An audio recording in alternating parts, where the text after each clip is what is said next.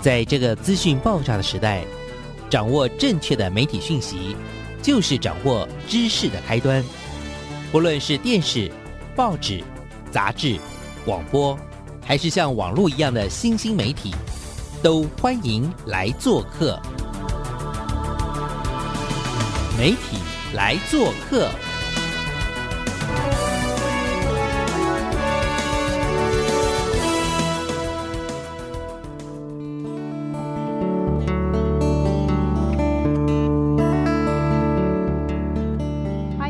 收听我们每个礼拜一上午十点到十一点的媒体来做客，我是主持人小黄老师。我们这个礼拜呢要进行的元气人物的元气任务呢不一样，我们要进行的是双搭档，而且他们两位呢真的是很有趣，他们从事的工作以及他平常在关心的事情，我都觉得很适合在这个疫情底下呢介绍给我们所有收音机前面的听众朋友。好，话不多说，我们来开始介绍一下我们今天两位元气人物。一位是我们客家电视台我们的儿少组的召集人，也就是很着急的那个着急了哈，黄鸿儒。好，大家好，我是召集的召集人鸿儒。太可爱，太可爱。好啦，另外一位呢也是很可爱的客家电视台的制作人林一秀，然后大家都叫他一休，来跟大家打个招呼。嗨，大家好，我是一休，大家都叫我一休。那我今天邀他们两位来呢，其实，呃，我觉得碰到了疫情啦，那真的有很多很多的老师、家长都发出了哀嚎声，就说哦怎么办？就是小孩子每天面对小孩煮三餐，然后又要上班，真的很痛苦。很快很快哦，又要开学了。那到底有没有办法能够一切的一切回归到疫情发生之前的完美的状态？我们其实都不知道。可是。我想两位的工作其实就是在制作很多优质的儿少节目，那再加上现在的网络的平台，所以我们就有机会能够把过往到现在两位跟所有我们客家电视台的这个好伙伴做的好节目呢，重新重新盘点，然后呢放在网络的平台上让大家看。因为在课台哈这些节目，我们先针对这些小学高年级、国中甚至到高中都可以看的比较大的孩子看的节目嘛。那里面当然一部分是我们自制的，然后一部分会是我们委托外面的制作公司制作的。嗯，那如果说要先介绍，当然先老王卖瓜，就我们之前制作的小事件部是很适合在家里跟着，不管是给大孩子自己看，或是家长陪同的一个节目啦。我们大概花了三到四年的时间制作，所以它的集数非常多，有一百三十九集。真的，现在都看到吓一跳哎！对啊，我们其实我我们我们自己也都吓一跳，就不知不觉也做这么多。然后它其实呃涵盖的范围非常多了，它基本上是一个我自己是把它定位成是一个孩子的。如果是我们放在教育的这个思考里头来讲，它有点像是个公民教育啊。我觉得里面包含的类别很广。那简单讲，就是我们这节目就是让孩子，第一他认识他自己，嗯，第二他去认识他身边的人，然后第三他认识这个社会跟这个世界。所以它里头就包含不管是情绪问题的讨论，再来社会的话，它会接触它里面有一些是触及到台湾的，不管是环保议题、空污、海洋。哦，然后或者是甚至罢工的问题，我们也都有讨论到。推到世界上，就是我们也会介绍很多重要的国际新闻给孩子，然后听听孩子的想法跟意见。所以我才把它定义成，它其实是一个孩子的，在一个大孩子他成长要迈向成人的这个阶段，我们觉得是很适合他们收看的。嗯。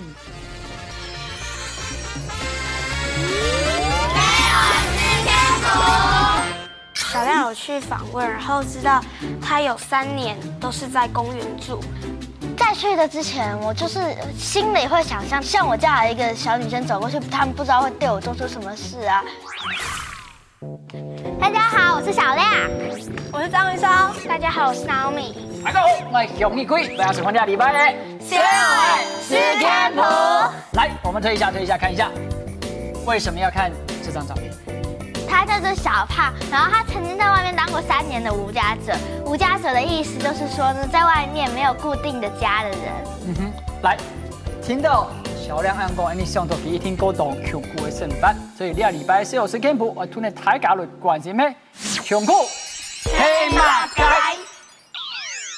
主要都是尽量以孩子自己的想法，所以他即使虽然是扎实，但他的意见很多都是同年纪的孩子的想法跟意见，比较不会是太多那种大人比较高高在上在上面跟你讲说你应该怎么做或是应该怎么想。我们通常都是让孩子自己去分享自己的想法跟意见。没错，没错。对对，小额事件部其实。呃，我印象中就是他是一群小孩，然后就是你有一群有点像小顾问们，你们会有一些议题，然后让他们去讨论，而且不是说哦讲好，然后每个人背稿子进去，然后就开始录影了这样，那是一个蛮搞纲的一个节目。对对对。我印象中之前介绍的时候就觉得，哇，这是真的是一门大工程，竟然可以做超过一百集，真吓死人了哈。对。好好好，一休你要不要自己推一个好了？国小中高年级，其实我我自己手上负责的那个节目是奥林匹克，它是伪制节目。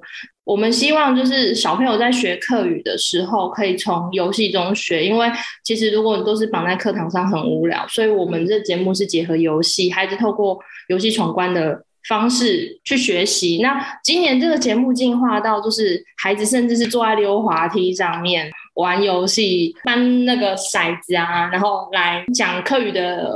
句子或者是语词，然后让小朋友玩连连看这类的活动，因为跳脱了以往孩子学习课语的这种他们课堂上的方式之后，其实孩子们都还蛮踊跃，学校也很踊跃要报名。因为像我们现在没有办法录影嘛，那但其实其实很多学校都会说，那如果恢复之后我们可以参加吗？因为我发现。这样的方式，孩子他们其实对于参加节目有一种期待，他们学习的动力也会更强。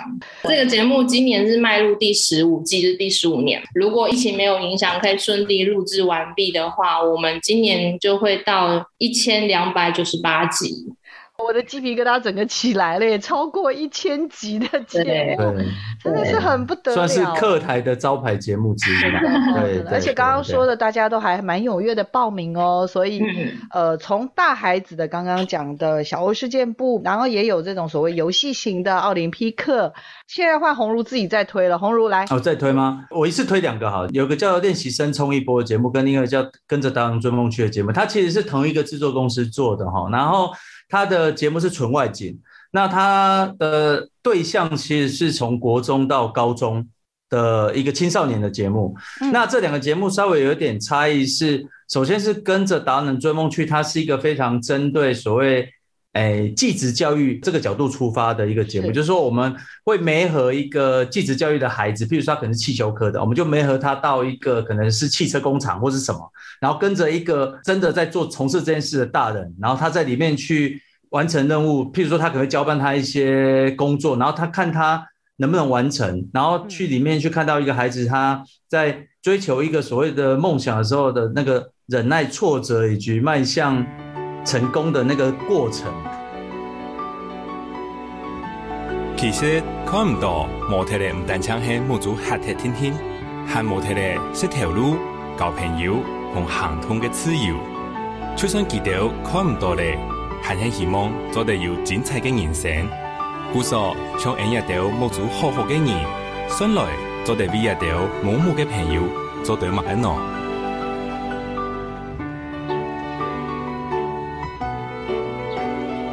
我系苗栗万里高上嘅差异化，我想爱啲某某朋友嘅真实感受，希望有一日。来做的，天数所有嘅某某朋友，了解也是嘅系一米来嘅。那这个节目那时候在播映的时候，其实很多寄宿学校也非常踊跃的来索取，要给孩子观看，因为他的确给孩子一个不是只在学校里头，而是真的把他丢到社会里面，然后他到底跟从业的职人能够产生怎样的火花跟碰撞？哎，我觉得是蛮适合对特定职业有兴趣的孩子。再来是练习生冲一波，到新一季是邀比较年轻的主持人，带他们到社会许多 NGO 组织，譬如说芒草心就是在关怀游民的，或者是视障的，或者是那种流浪动物的收容所，就是会带着年轻人到这样子 NGO 里面去体会啊，为什么他们要从事这些看起来很辛苦，然后也没有什么很大的收入，但是他对社会其实是有很默默在支撑这个社会。嗯的一群人，他如果跟学校教育结合，他就会比较像是社区服务，像有一些服务课程，让孩子是透过影像的方式去体验服务到底是什么。嗯，有这一方面的社会关怀，当然他也会看到一些社会的一些弱势的族群，所以在分类上，他在社会领域还有综合活动领域上面是可以带给孩子一些视野。嗯，对，体验式的学习来用影像来做一些。对对对对，你就看到另外一个年纪跟你一样的人在体验这件事，真的很棒。其实，在看你们的一些节目介绍的时候，我对两个节目很好奇。我大自然生趣。客客客栈这两个好奇怪的节目，我在想说，哎，也太优质了吧？到底是在干嘛？客客客栈是客台，其实是行销部他们跟台湾爸一起合作做的一系列动画，那他们也有入围金钟的最佳动画。这系列它已经做到第三季，呃，有还有特辑，主要他们是想要透过这些短版的动画，告诉一些非客级的观众。让他们知道说，哎，客家文化有哪一些？那可能因为大家对于客家文化这四个字其实有非常刻板的印象。虽然说他们也是介绍，例如说蓝山山歌，或者是客家小草，或者是客家旗拔就麻薯，这等等，就是这是这些传统的东西。那但是他们加入一些年轻人的思维之后，调整成就是大家都看得懂，而且很。可以很轻松接受。那因为他其实是要推荐给一些不了解客家文化或想了解客家文化的的观众朋友，所以他其实他有双语哦，客语跟华语。他希望客语是让更多客家民众知道说，哎，其实客家的表现方式。可以这样，然后也希望通过华语拉近大家说，哎，其实客家文化很有趣，哎，不是说你想象的从前那种刻板印象这样。嗯，我会觉得客客家很颠覆对于客家节目，因为本人呢也是属于那个纯种的客家人，对，所以人家常常讲到客家人的时候就说，哦。客家人不都很节俭吗？啊，客家人都不是重男轻女吗？啊，那你为什么长那么不像客家人？我就想说，嗯，这个客客栈就是完全就是颠覆了一般人对客家文化的想象，而且最主要它长度不长，它是三到五分钟，非常非常推荐给老师。我介绍一下另外一个也是适合中高年级小朋友看的《欧洲四十八小时》好了，哦，好，就是欧走在客语是。肮脏脏脏的意思，然后在这四十八小时里面，你要出一个会让你全身脏脏的，但是很好玩的任务。节目内容主要是孩子们团体在户外的活动。那这个节目目前已经做到第八季，那如果疫情没有影响，其实已经会进入第九季跟第十季。那主要就是希望说带孩子在户外进行，不管是攀岩、冲浪，或者是。你想得到很酷的活动，我们可以发掘孩子他们彼此互相合作的精神，很欢迎小朋友一起看，因为他其实除了户外活动之外，他还有加入一些静态活动，所以你不只是看到说这个人单纯攀岩而已，或是这个人单纯爬山而已，他可能会结合一些课语单词，但他并不是那么的让你会觉得很很硬要自入这样。对对对对，他就是很生活，然后也是。小孩子喜欢玩的，因为它可以让你欧洲四十八小时。好，大自然生趣，我也觉得品质有点好哎。你们有兴趣介绍一下吗？那我来介绍一下那个大自然生趣哦。他其实是一位生态摄影的一个老师，叫刘彦明。然后他拍了三十二年的生态的摄影，不管是鸟啊，或是很多动物啊，哦，都是台湾的。那他都珍藏起来。那后来客台有个机会就认识他之后。就谈成一个节目，就是我们把他这么多年来所拍摄的珍贵影像，把它串成一个短短的节目，做一些分类，然后就变成这个所谓大自然生区这个节目。那它的拍摄品质真的非常非常好，它就有一点像在看 Discovery 台湾版的 Discovery，哎，对对，台湾的 Discovery，而且是台湾的版的，又是五分钟，对对对对对。然后我看到想说，哇塞，客台是。高薪聘请了哪一个生态摄影师，然后这么认真拍。但是我觉得你们的这种做法，我非常的肯定，因为我觉得与其就是对放在藏经阁里面，不如拿出来跟更多年轻的世代沟通。所以我们非常非常推荐老师们可以上去看。好，我们聊了这么多大孩子，来来来，我们接下来要介绍好可爱的小小孩能看的中年级。低年级可以看的影片哦，好不好？有没有？中年级好啊，好啊，好。好，那我先介绍马该马该好了。我们节目时长是三十分钟，那呃节目分成上下半段，上半段是正片进行，下半段是让孩子再复习一次，因为我们相信孩子看过一次节目之后，他们不会厌倦这种重复性，所以当他们在吸收一次之后，他们可以再更清楚的去了解节目内容。那他的节目的目的其实是透过音乐。跟美术，然后让孩子在音乐游戏跟美术游戏里面学习到简单的课语，那包含律动。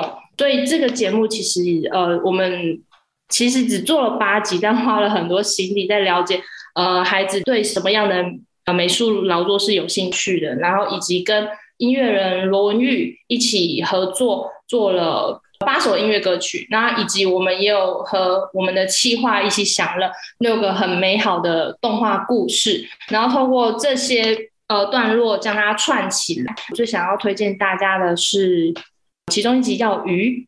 那这个鱼的话，我们从歌曲《大鱼吃小鱼》里面，我们可以带着孩子一起律动。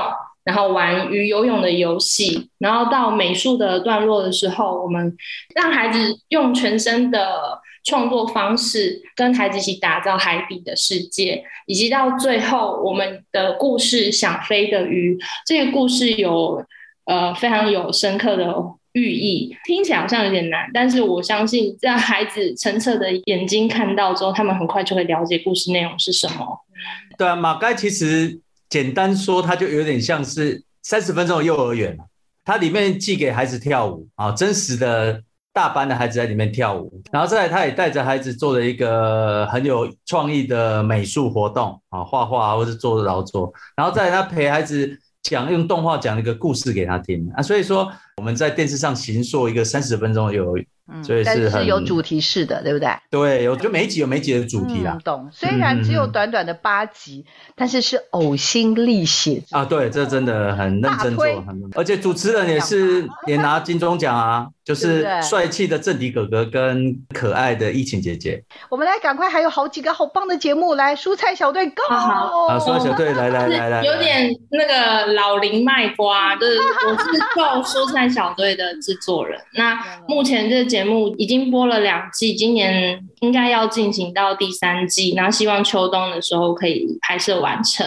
这个节目呢，其实很简单，一句话就是带小朋友从嘴巴里的食物去了解到，其实他们这些食物是来自于这些这个大自然环境。所以我们有一句话叫做“从泥巴到嘴巴”。所以我们这节目呢，呃，是带小朋友到无毒的菜园里面去寻找蔬菜。如果只有孩子下去的话，有时候孩子可能会有点不知道方向，所以我们创造了一个很可爱的生物，叫做肉肉，它是来自肉肉星的肉肉。那这个设定就是它其实是一个爱吃肉的小外星人，可是他对于蔬菜一无所知。那在孩子的带领之下，孩子跟肉肉一起到菜园冒险，然后他们发现这个呃美好的蔬菜之后，孩子亲手将这些蔬菜摘采，再到他们自己的秘密基地里面。用孩子可以接受的无火的烹饪方式来做成一道孩子可以自己完成的蔬菜料理。嘿，嗨，我嘿嘿当妞妞生嘅妞妞，我真好食的，叫我来喊抢菜食不的，推荐好食嘅东西。喂喂，抢菜食不的，嗯，你到底干什么噶？我们在吃 QQ 味 Q。哦，我们想吃。那个芋头没有了，那我们去找芋头帮菜人见。哦，我们要叫个吃饭，Go，讲错谁不累？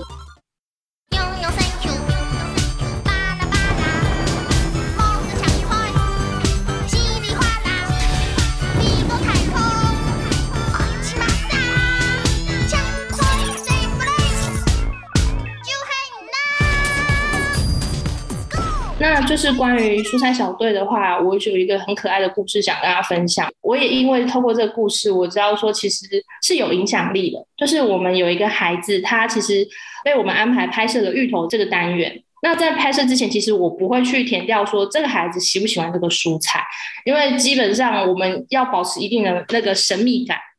OK，那后后来拍完也录完，顺利播出之后，有一天妈妈私讯我说：“哎，一休一休，我跟你讲，我们家妹妹啊，她因为自己的关系喜欢吃芋头了。”我说：“哎，什么意思？”她说：“因为其实他们家妹妹不喜欢芋头，那但是因为透过就是去农园摘采，然后她。”因为她去采芋头，那也要学习芋头料理制作。她发现做芋头料理很好玩，那也因为做了芋头料理很好玩，她想要试试看你自己做的芋头料理是什么。然后发现，哎，其实芋头好像蛮好吃的，所以孩子就愿意敞开心胸接受芋头这项食物。嗯那这是我觉得很会很开心的，这是最大的收获吧。但是孩子他愿意接受他。原本不喜欢吃的食物，那我觉得这个节目的制作就成功了，真的超有成就感的，对不对？哈，对对，好，知道还有好多好棒的节目，来来来，我们先请红如哥，要不要再推一两个？红如哥神救援。啊，神救援在哪里？神救援，神救援，好来来，好一个神救援，这个也是我们自己做的节目哈。那也是一个做菜的节目，但是他做菜的人呢是孩子来做，就是小学生到国中这个阶段的孩子自己来做。那这个做的过程，我们里头还包了一个元素，是他这个菜其实要向他的阿公阿婆学的啊，大部分是阿婆啦，因为他会做菜，阿公不多。那 等于是孩子他从他阿婆身上去传承了一个家里面的一个菜的记忆，所以他其实是。综合的美食，各综合的所谓亲子这样的一个竞赛节目，用一个竞赛方式来包装这个情感的部分，所以也是很推荐，就是呃，尤其是喜欢做菜或是跟阿婆有一些共同的生活经验的孩子来收看。那这个在学校的使用上，我觉得，但食农教育可能是一块，然后或者是说学校如果有触及到可能跟。上一辈的感情哦，这种感情的诉说的话，我觉得这个也是可以做一些课堂上的点缀。有还有一个就是不容错过，就是四色街灯了。它其实是改编一个同名的小说，然后这个小说其实它谈的是，它把一些很多的客家的记忆跟元素啊，柿子啊，好等等之类的东西，把它变成一个奇幻的故事。它其实是一个很奇幻，有点像宫崎骏那样子的奇幻的动画。这样子，有点像那样，就是它会有猫，然后会有很奇怪的螃蟹什么，它就是一个很幻想的。那一个小女孩是一个女主角，她就穿梭穿梭在真实的人生跟这个幻想的世界里头，然后我也听到一些有点客家带着客家元素的故事。好，那我要在这边也特别提醒哦，柿子色的街灯，它本身呢有五种不同的腔调的客语，四线、海陆、大埔、饶平、少安。然后我发现一个是柿子色的街灯，一个是。讲马给姑斯，好，还有另外一个是刚刚讲的安姑安姑安安姑姑，对对对对，这几个呢都会是有很多不同的腔调，也就是同一个内容。如果啦，老师是课语老师，呃，你想要告诉孩子说，哎，不同的腔调，像我，我只会讲四线，我可能就可以听听海陆，听听大埔，听听饶平腔怎么发音。我觉得这也会是一个很棒很棒的一个教学。对，因为像饶平啊、赵安腔，他们都是比较少的嘛，就是在课里面又又更少。所以能够对应他们的节目其实不多啦。那当然，我们就以像动画这种是很容易用配音的方式，所以课台就是尽可能的去把这个所谓的少数族群里头的少数腔调，把它给凸显出来。今天的节目呢，到这边就要告一个段落，大家有感觉充满了元气吗？这两位，这两位伙伴实在是不好意思，在被小黄老师的压迫之下，必须很元很元气的赶快介绍完所有的。请大家努力痛快的使用我们的节目，对，真的欢迎，对，完全无偿，对，不需任何同意就拿去用吧。好，请请告诉大家要去哪里看到这么多精彩的客家儿少节目。很简单，就上现在世界上最大的频道 YouTube，好，我们就上 YouTube，然后你打 Hakka Kids，好，H A K K A Kids，或者是打 Hakka，然后就会连到客台的网站，然后在频道那个部分就会有我们有把我们所有的节目在做细分，儿少类的啦，或是不同的族群的频道。大家进来这边就可以收到所有的节目。那我们在，尤其我们在 Hakka Kids 的这一个儿少频道里面呢，我们还有针对停课不停学这样的一个计划做的分类。那对应的低年级、中年级、高年级就在这边了。那家长跟老师就可以依照孩子的年纪需求来挑选。太重要了。好，OK，今天的节目就要到这边告个段落了。希望收音机前面的听众朋友赶快去搜寻客家电视的儿少频道，在全世界最大的 YouTube 频道上面 寻找这个 Haga Kids。这里面就有好多好精彩的停课不停学，从国小、国中有更多更多精彩的内容都在里面，希望带给大家，不管是在这个疫情底下的居家生活，或者开学之后老师的一些延伸的学习，希望都可以带给学生更多的可能性。感谢大家的收听，请下周持续锁定我们的媒体来做客。我们再次感谢一休，感谢我们的召集人洪茹，谢谢，OK，谢谢大家，你不成功，好，拜拜，拜拜。